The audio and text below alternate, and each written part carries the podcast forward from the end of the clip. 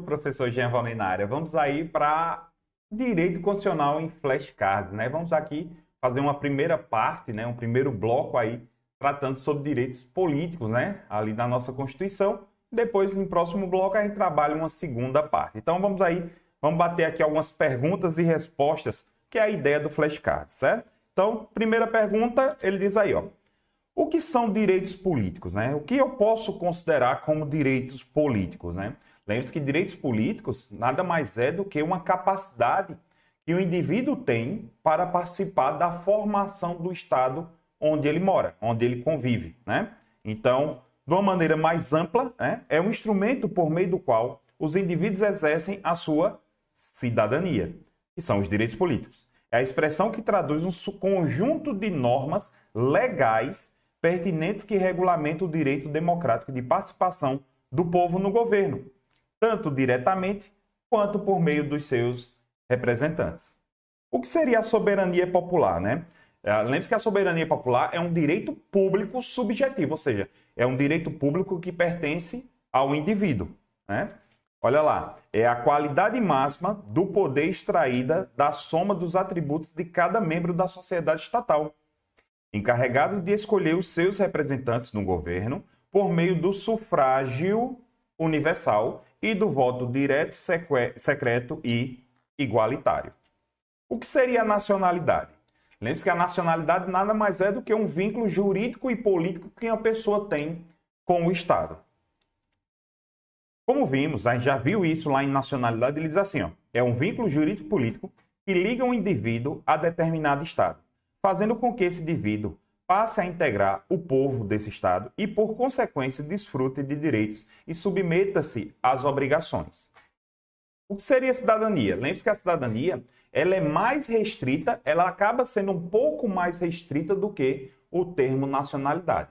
Por exemplo, minha filha tem 13 anos, ela é nacional do Brasil, mas ela não é cidadã brasileira ainda, só quando ela completar ali seus 18 anos. Então, olha lá, tem por pressuposto a nacionalidade. Então, para ser cidadão, você tem que ser nacional daquele país, que é mais ampla do que cidadania caracterizando-se como a titularidade de direitos políticos de votar e ser votado. O cidadão, portanto, nada mais é do que o nacional que goza de direitos políticos. O que seria o sufrágio? Lembre-se que o sufrágio traz a ideia do direito de votar e ser votado.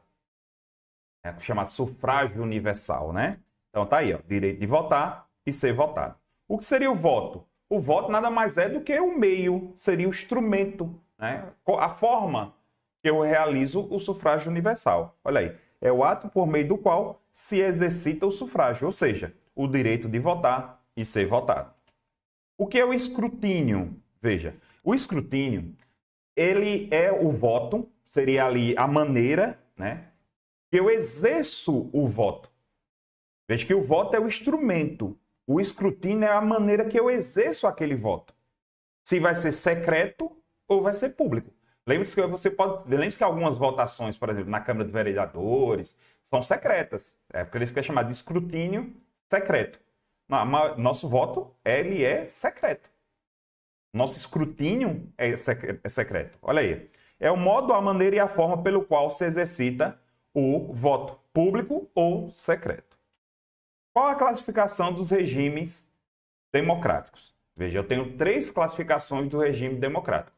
Eu tenho a democracia direta, a indireta e a semidireta ou participativa. Então tá aí, ó. de um modo geral, podemos classificar os regimes democráticos em três espécies. Democracia direta é que o povo exerce por si o poder, sem intermediários, sem representantes. Diretamente o povo faz sua vontade. Já a democracia representativa, na qual o povo ele é soberano, elege representantes, otorgando-lhes, ou seja, dando-lhes poderes para que, em nome deles, o povo né, governe o país. E eu tenho a democracia semidireta ou participativa, que termina sendo ali um sistema híbrido, né? Democracia representativa com peculiaridades e atributos da democracia direta. Então tem aqui seguinte: a direta, o povo faz sua vontade. A indireta, o povo representa, é, elege seus representantes. E a participativa é um misto das duas. É um complemento das duas. Próxima pergunta ele fala assim: ó, qual o sistema adotado pelo Brasil? É o semidireto e o participativo. Por isso que a gente pode participar da vida do país diretamente por meio de plebiscito, referendo, iniciativa popular, mas também a gente pode eleger esses, esses coitados que ficam ali representando a gente, né? Que são os políticos. Olha lá, sistema semidireto ou representativo, nosso. Está lá no artigo 1 e também no artigo 14. Quais são os institutos da democracia direta, né? Ou seja, quais são os institutos que existem, que é onde o povo pode exercer sua vontade? Eu acabei de citar eles. Plebiscito, referendo, iniciativa popular. Então tá aí. Plebiscito, referendo iniciativa popular. Vou tratar de cada um deles. Ó. O que é o plebiscito? Isso é você lembrar assim, ó. Plebe. Plebe vem de plebeu. Plebeu é povo. Então, plebiscito, eu primeiro pergunto ao povo, depois eu faço a norma. Plebiscito, primeiro eu pergunto ao povo, depois eu faço a norma. É assim que funciona. Certo? Olha aí. É um meio de consulta popular. No plebiscito, a consulta é prévia, sendo convocado com anterioridade ao ato legislativo ou administrativo, cabendo ao povo, por meio do voto, aprovar ou denegar o que lhe tenha sido submetido à apreciação. Ou seja, primeiro consulta o povo, para depois, só então, a decisão política ser tomada, ficando o governante condicionado ao que for deliberado pelo povo. Né? Fica condicionado.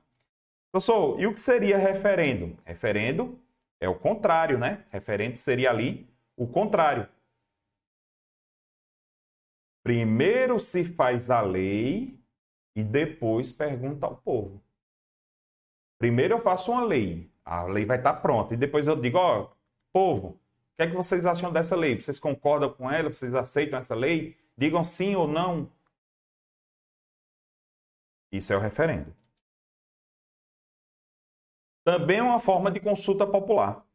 No referendo, primeiro se tem o ato legislativo, cuidado, ou administrativo, para só então submetê-lo à apreciação do povo, que o vai ratificar, ou seja, confirmar, ou vai rejeitar ou afastar. Quem convoca o plebiscito e o referendo? Então, é uma pergunta bem interessante. Quem é que vai convocar? Né? Na realidade, quem convoca é o Congresso Nacional através de um tipo de lei chamado de decreto legislativo. O Congresso Nacional convoca o povo. Tá aí, Congresso Nacional. O que é a iniciativa popular? A iniciativa popular é quando o povo se reúne para criar um tipo de lei, um projeto de lei. Só que para isso eu preciso da assinatura dessa população. Eu preciso da assinatura dessa população é, com seu respectivo título de eleitor para ver se isso aí está batendo. Sempre é assim. É, começa com abaixo assinado, né? É tão conhecido abaixo assinado. Ou, antigamente era no papel mesmo, você assinava mesmo. Hoje em dia o abaixo assinado é eletrônico, né? Então, olha só. O que é iniciativa popular? Eu estou trazendo no âmbito federal, porque nos municípios e nos estados também pode ocorrer, certo? Também pode ocorrer. Na apresentação de projeto de lei à Câmara dos Deputados, subscrito no mínimo 1% do eleitorado nacional distribuído em pelo menos cinco estados. Ou seja, esse 1% ele tem que ser em cinco estados. Eu não posso ter 1% em um estado só, não, para manter a representatividade. Então, esse 1% vai ter que ser dividido. Então, vai ser o quê? 0,2% em cada um deles. Certo? Agora, veja com não menos 0,3 dos eleitores em cada um deles. Então, olha só, não pode ter 0,2. Então, no mínimo tem que ser aqui, ó, 3% aqui. Certo? Então, é por isso que no final das contas a conta não, não fecha, né? Percebeu aqui? É, mas por isso que na regra é 0,3 em cada um, é o mínimo. Mas sempre acontece. Por exemplo, teve um caso, eu só existe atualmente no nosso país só existe uma lei que, que foi de iniciativa popular. É, só existe uma lei. E, e para você ver que a incoerência, né?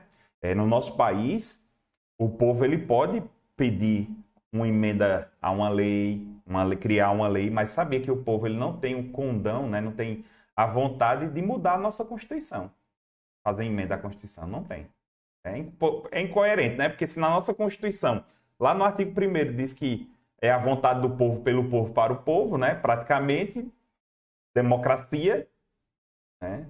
é o chamado regime de governo nosso é democracia, mas o povo não pode mudar a Constituição. O máximo que ele pode fazer é fazer aqui algumas leis, né? Trazer aqui algumas leis. É... Como se classificam os direitos políticos, né? Como é que eles são classificados, né?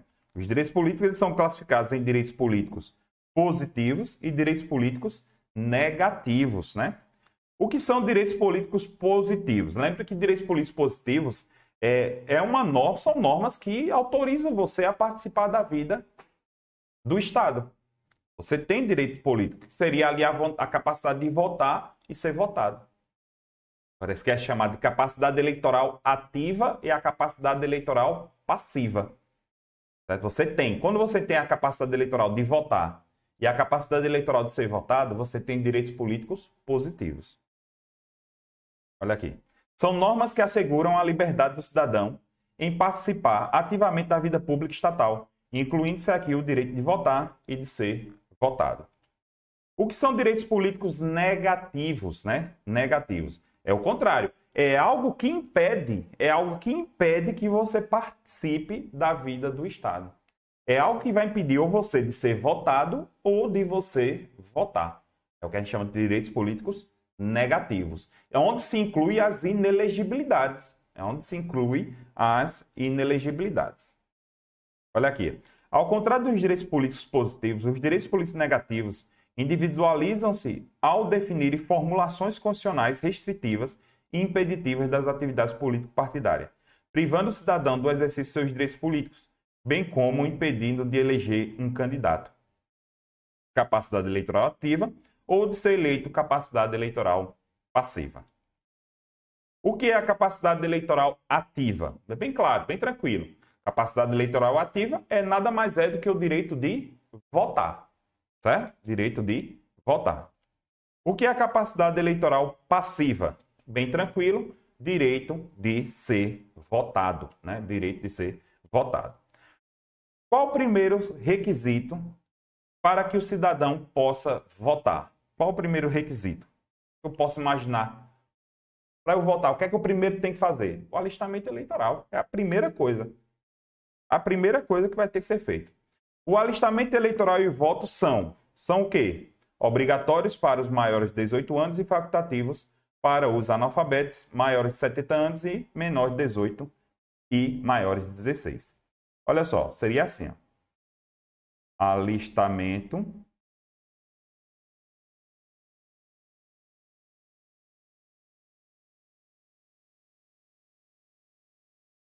obrigatório, facultativo. Obrigatório para os maiores de 18 anos e facultativo para analfabetos maiores de 70 anos e maiores de 16 e menores de 18 anos. Esquematizado aí para você. Né? Esquematizado. Cai, ainda tem, cai bastante ainda. Hoje em dia ainda cai bastante. Sem, sem bronca nenhuma. Quais são as condições de elegibilidade? Ou seja, para ser eleito, o que é que eu preciso para ser eleito? Nacionalidade brasileira. E veja, quando a Constituição coloca nacionalidade brasileira, você tem que incluir brasileiro nato ou naturalizado. Certo? Você tem que ver isso. Nato ou naturalizado. Só que você sabe que tem alguns cargos que são apenas para brasileiros natos. Pleno exercício de direitos políticos, ou seja, capacidade de votar e ser votado. Tem que ter o alistamento eleitoral, domicílio eleitoral na circunscrição do Estado. Por exemplo, se eu estou votando, se eu, sou Vou me candidatar para prefeito, eu tenho, meu domicílio eleitoral tem que ser na cidade onde eu vou me candidatar. E veja, é domicílio eleitoral. Eu não estou me referindo a domicílio civil, certo? Não estou me referindo a domicílio civil. Eu posso morar em uma cidade e ser, por exemplo, ah, pronto, aqui o meu exemplo. Atualmente eu moro em uma cidade chamada Marechal Deodoro, que fica vizinho a Maceió. Né? Aqui é meu domicílio civil, mas o meu domicílio eleitoral é em Garanhuns, Pernambuco. Ainda sou, meu, meu título de eleitor, ainda é como a gente chama, né? Ainda é em Garanhuns, Pernambuco. Só para você ter ideia. Filiação partidária, no nosso país não se permite candidatura avulsa, e eu tenho aqui a idade mínima, né? Quais são as idades mínimas? 35 anos para presidente e vice-presidente da República, 30 anos para governador e vice-governador de estado, 21 anos para deputado federal, deputado estadual, distrital, prefeito e vice-prefeito e o danadinho do juiz de paz. E 18 anos para o cargo de vereador. Bem cobrado, bem sempre sempre é cobrado essa vibe aí, tá certo? De boa. Vamos para o nosso segundo bloco de direitos políticos, tá certo? Eu te vejo lá. Que é até daqui a pouco. O professor de volta, olha só, vamos lá. Vamos agora ver a segunda parte de direitos políticos, né? Vamos tratar aqui. No final, faço um esquemazinho que vai ajudar você a visualizar as tão conhecidas e tão cobradas inelegibilidades, tá certo? Lá no finalzinho eu faço um esquemazinho bem legal para você. Vamos lá.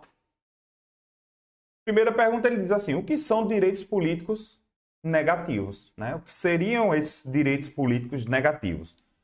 Direitos políticos negativos são aqueles direitos que impedem que o indivíduo ele seja eleito, ele participe da vida política do país, né? Então, ó, são normas impeditivas de participação do indivíduo no processo político e nos órgãos governamentais, viu? Por quê? Você sabe que se você cometer um ato de improbidade administrativa, você vai ter seus direitos políticos suspensos. Então você não vai poder participar de licitação, não vai poder fazer concurso público. Tem algumas consequências que não é só na vida política, entendeu? A gente pensa muito nessa questão da vida política, mas não, tem outros vieses. É, órgãos governamentais, abrangendo não só as inelegibilidades, está vendo aqui? Que inviabiliza o gozo da capacidade eleitoral passiva, ou seja, ser votado, mas também como a perda e a suspensão dos direitos políticos, que afetam a capacidade eleitoral passiva e ativa. Por exemplo, o preso condenado, transitado em julgado, ele tem seus direitos políticos suspensos. Tudo está lá no artigo 15 da Constituição. É possível a cassação de direitos políticos?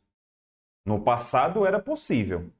Só que com a atual Constituição, a cassação de direitos políticos é totalmente vetada, vedada. O que, eu posso, o que pode acontecer é a perda e a suspensão. Então, olha lá. A nossa Constituição veda a cassação de direitos políticos, que consiste na retirada arbitrária dos direitos, engendrada por perseguições ideológicas, tão típicas dos períodos de ato constitucional, ou seja, antidemocráticos, né? Palavra linda, IATS. E seria ali o regime militar. Durante o regime militar, era muito comum a cassação de direitos políticos. O que é a inelegibilidade? É algo que impede que o indivíduo seja eleito, de uma maneira bem clara. Olha só, mas aqui eu trago uma, uma resposta mais rebuscada, né? As inelegibilidades são circunstâncias constitucionais ou previstas em lei complementar, como por exemplo, lei da ficha limpa, que impedem que o cidadão, no exercício total ou parcial da capacidade eleitoral passiva, ou seja, ser votado, capacidade de se eleger-se. Quem são inelegíveis? Né? Quem são inelegíveis? Eu tenho várias pessoas que são inelegíveis, mas eu tenho dois ali que eles são, além de inelegíveis, eles são inalistáveis. Olha só, quem são os inelegíveis? Além desses, eu tenho são inalistáveis, né, os inalistáveis e os analfabetos. Quem são os inalistáveis? São dois. Os conscritos, que são aqueles militares em período militar obrigatório, e os estrangeiros. Eles são inalistáveis, ou seja, eles não podem se alistar como eleitores. E os analfabetos também não podem ser eleitos, certo? Mas eu quero faço aqui uma referência, ó. O analfabeto ele pode votar, ele só não pode ser votado. Ficou claro? Quais são as espécies de inelegibilidades?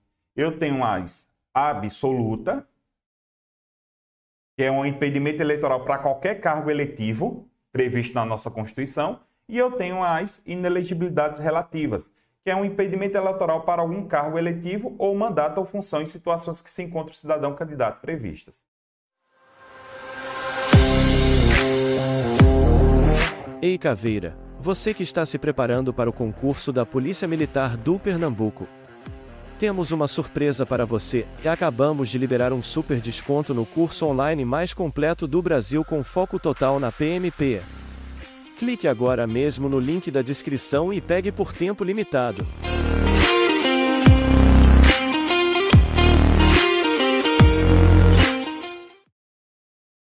A inelegibilidade relativa é algo que está agregado à pessoa, aqui eu tenho a pessoa, tem algo agregado à pessoa que impede que ela seja eleita. Mas se ela se afastar desse algo, ela vai poder ser eleita.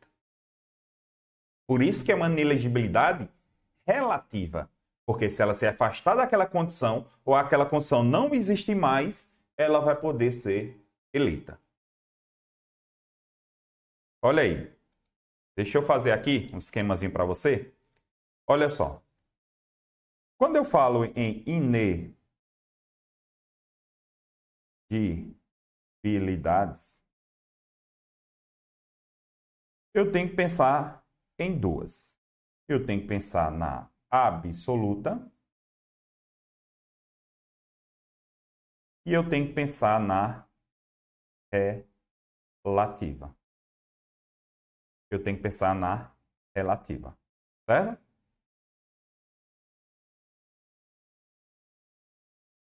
A inelegibilidade absoluta, quem são eles? São os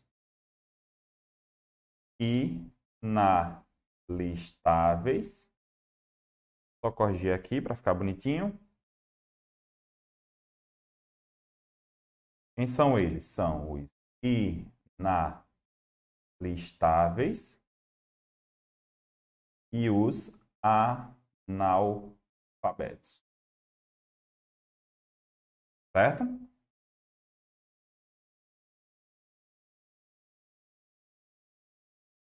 Mas, professor, e quem são os inalistáveis? São dois. São os conscritos, que são aqueles militares em período militar obrigatório, né? São os recrutas o efetivo variado, eu já fui já, conscritos, e os estrangeiros. Ou seja, eles não podem se alistar como eleitores e, consequentemente, nem podem ser votados e nem votar. Os analfabetos, como todo mundo sabe, eles não podem ser votados, mas ó, eu vou fazer um asterisco aqui, podem votar. Os analfabetos eles podem votar. Só que eu tenho também a inelegibilidade relativa, como eu falei antes. É algo que está agregado à pessoa que impede que ela seja eleita. E ela se divide em quatro. Eu tenho funcional,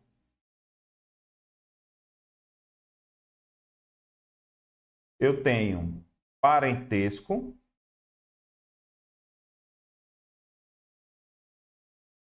ou reflexa. Eu tenho a situação do militar, que é a inelegibilidade do militar, e eu tenho a inelegibilidade legal. Eu tenho aqui a legal.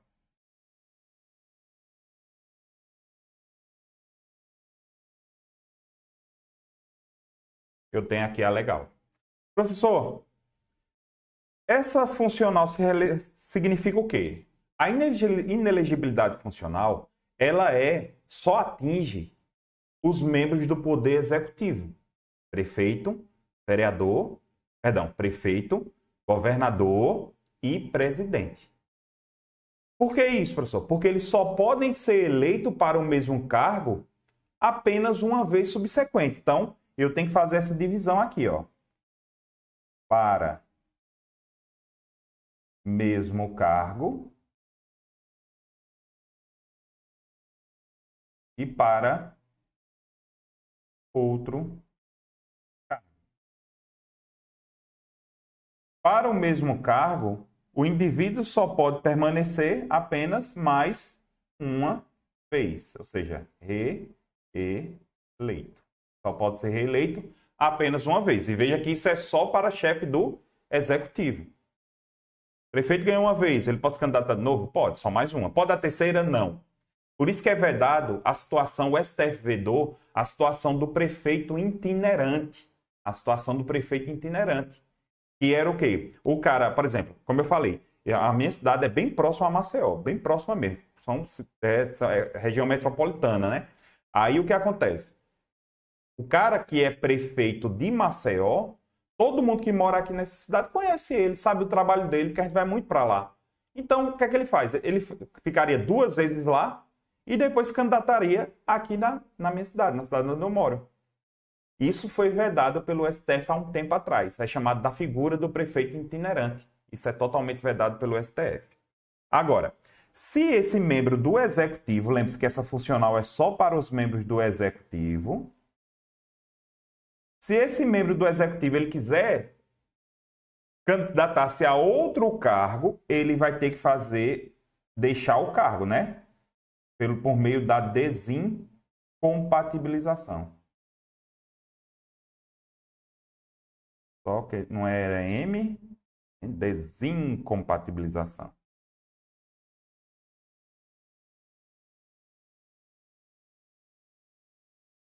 Desincompatibilização seis meses antes do pleito.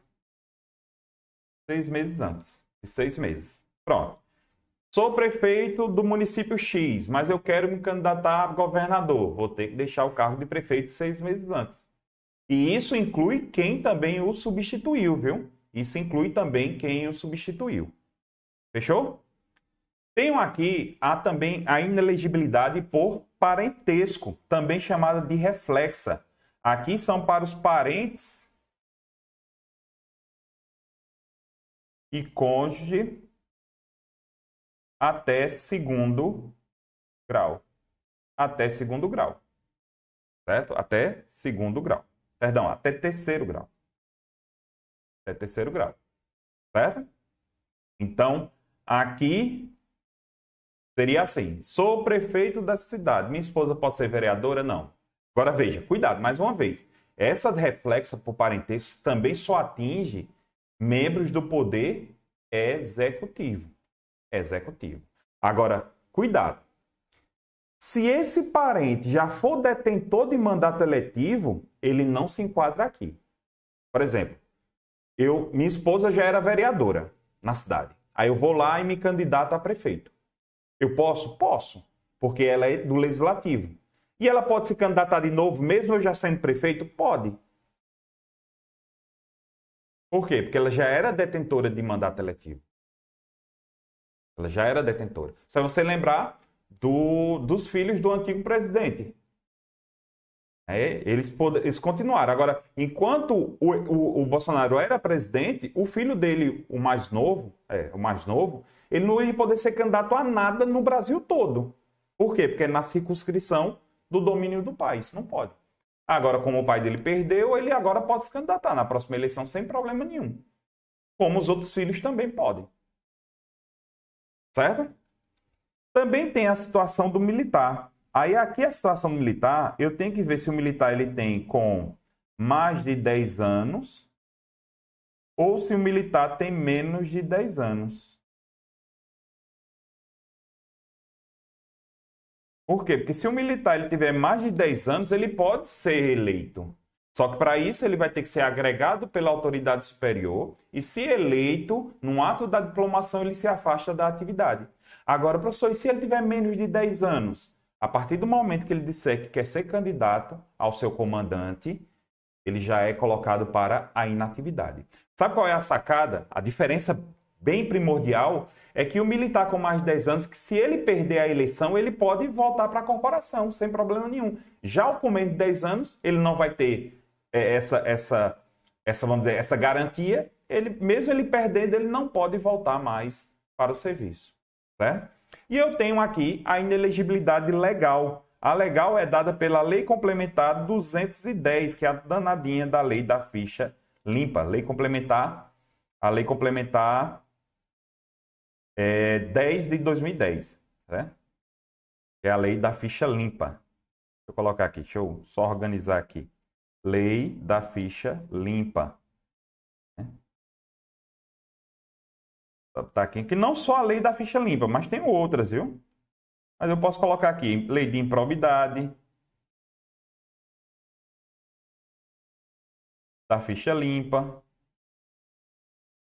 Ela pode trazer essas leis, elas podem trazer mais de uma situação onde o indivíduo fica incapaz de participar da vida política como candidato, tá certo? Então daí para você um esquemazinho rápido, só para você lembrar dos detalhes. Aí, aqui eu vou trazer, ó, quem são os absolutamente inelegíveis? Aí eu já ficou fácil agora, né? Ó, de acordo com o artigo 14.4, são absolutamente inelegíveis, ou seja, não podem exercer capacidade eleitoral passiva em relação a qualquer cargo inalistável, e não pode ser eleitor, né? então não pode se eleger, e também o analfabeto, né? o analfabeto também. Quem são eles? Os conscritos e também os, os estrangeiros. Quem são quem são as ineligibilidades relativas? Ó? Em razão da função, é a funcional, a parentesco, a militar e a legal. O que é ineligibilidade em relação à função? Ó? Com relação ao terceiro mandato e a desincompatibilização para outro cargo, ambos para o chefe do Poder Executivo. Olha como ficou mais fácil agora responder as perguntas. Por isso que vai ser bem rápido agora. Qual a vedação constitucional para que o chefe do Poder Executivo não possa concorrer ao terceiro mandato? O artigo 1415 diz assim: o presidente da República, governadores de Estado e do Distrito Federal e os prefeitos e os que houver sucedido ou substituído no costume dos mandatos poderão ser reeleitos para um único período subsequente. Tá vendo? Qual a regra constitucional para que o chefe do Poder Executivo possa concorrer a outro cargo? Para concorrerem a outros cargos, o presidente da República, os governadores de Estado, Distrito Federal e os prefeitos devem renunciar aos respectivos mandatos até seis meses antes do pleito. Seria ali a desincompatibilização. Você está percebendo que eu só estou fazendo agora uma revisão do, do, esquema que eu fiz, né? Então, ó, qual a posição do STF com relação ao prefeito itinerante ou prefeito profissional? O denominado prefeito itinerante ou prefeito profissional é aquele que, reeleito em um mesmo município, na medida que é inelegível para um terceiro mandato, transfere seu domicílio eleitoral para um município diverso, buscando afastar a inelegibilidade. A corte, ou seja, o STF, mudou seu entendimento, porque era permitido antes, passando a não mais aceitar essa situação, mesmo se observados os prazos de desincompatibilização domicílio eleitoral e filiação partidária. Qual a regra constitucional sobre a inelegibilidade com relação ao parentesco, né, que seria ali a reflexa? Né?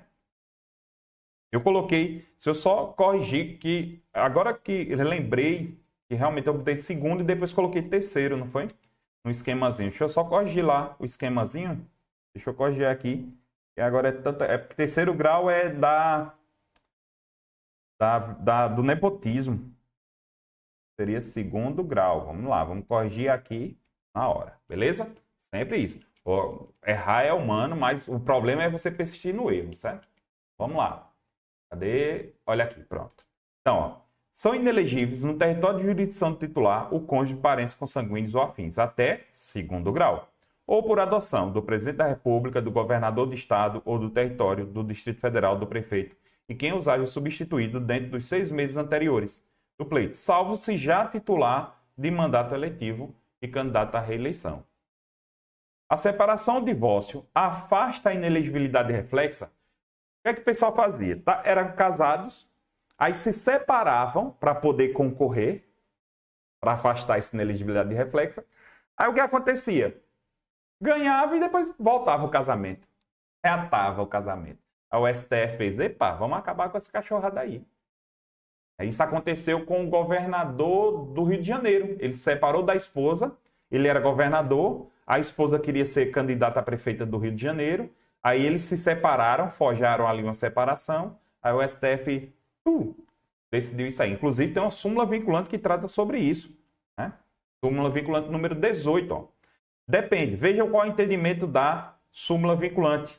A dissolução da sociedade ou do vínculo conjugal no curso do mandato não afasta a inelegibilidade, inelegibilidade reflexa, certo? Buscava, acima de tudo, evitar a possibilidade de fraudar ou burlar a regra constitucional de inelegibilidade, em razão das separações por vezes fictícias. Agora veja, se o cara se separou antes do mandato, sem problema nenhum. Sem problema nenhum. Qual a regra constitucional para que os militares possam se eleger? Né? A gente já falou sobre isso, com mais de 10 anos e menos de 10 anos. Ó, se ele tiver mais de 10 anos, se afasta da atividade.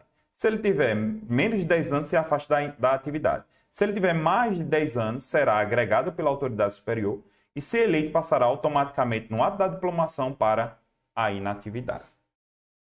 Quais são as ineligibilidades previstas em lei complementar? Tem várias aqui: ó, probidade administrativa, moralidade, normalidade, legitimidade e abuso. Tem também a lei de abuso e autoridade. Então, tem algumas leis que tratam sobre isso. Tá joinha? De boa? E tem mais. Quais são as hipóteses de privação de direitos políticos? Ah, passando. Né? Olha aqui, é o artigo 15, que diz, ó, é vedada a cassação de direitos políticos, já perda ou suspensão só se dará nos casos de perda. Ó, bem tranquilo, perda é permanente. Perda é permanente. Suspensão é temporária. Cancelamento da naturalização por sentença transitada de julgado é perda. Capacidade civil absoluta, aqui seria suspensão. Condenação criminal transitada de julgado, suspensão. Recusa de cumprir a obrigação a todos os impostos de prestação alternativa, suspensão.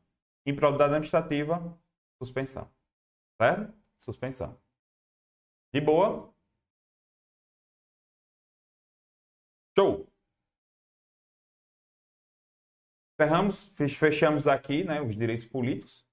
Sempre é muito cobrado essa parte de direitos políticos. E vamos seguir nossos estudos, beleza? Até a próxima. Tamo junto.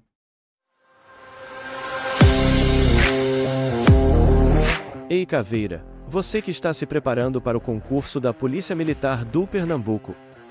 Temos uma surpresa para você e acabamos de liberar um super desconto no curso online mais completo do Brasil com foco total na PMP. Clique agora mesmo no link da descrição e pegue por tempo limitado.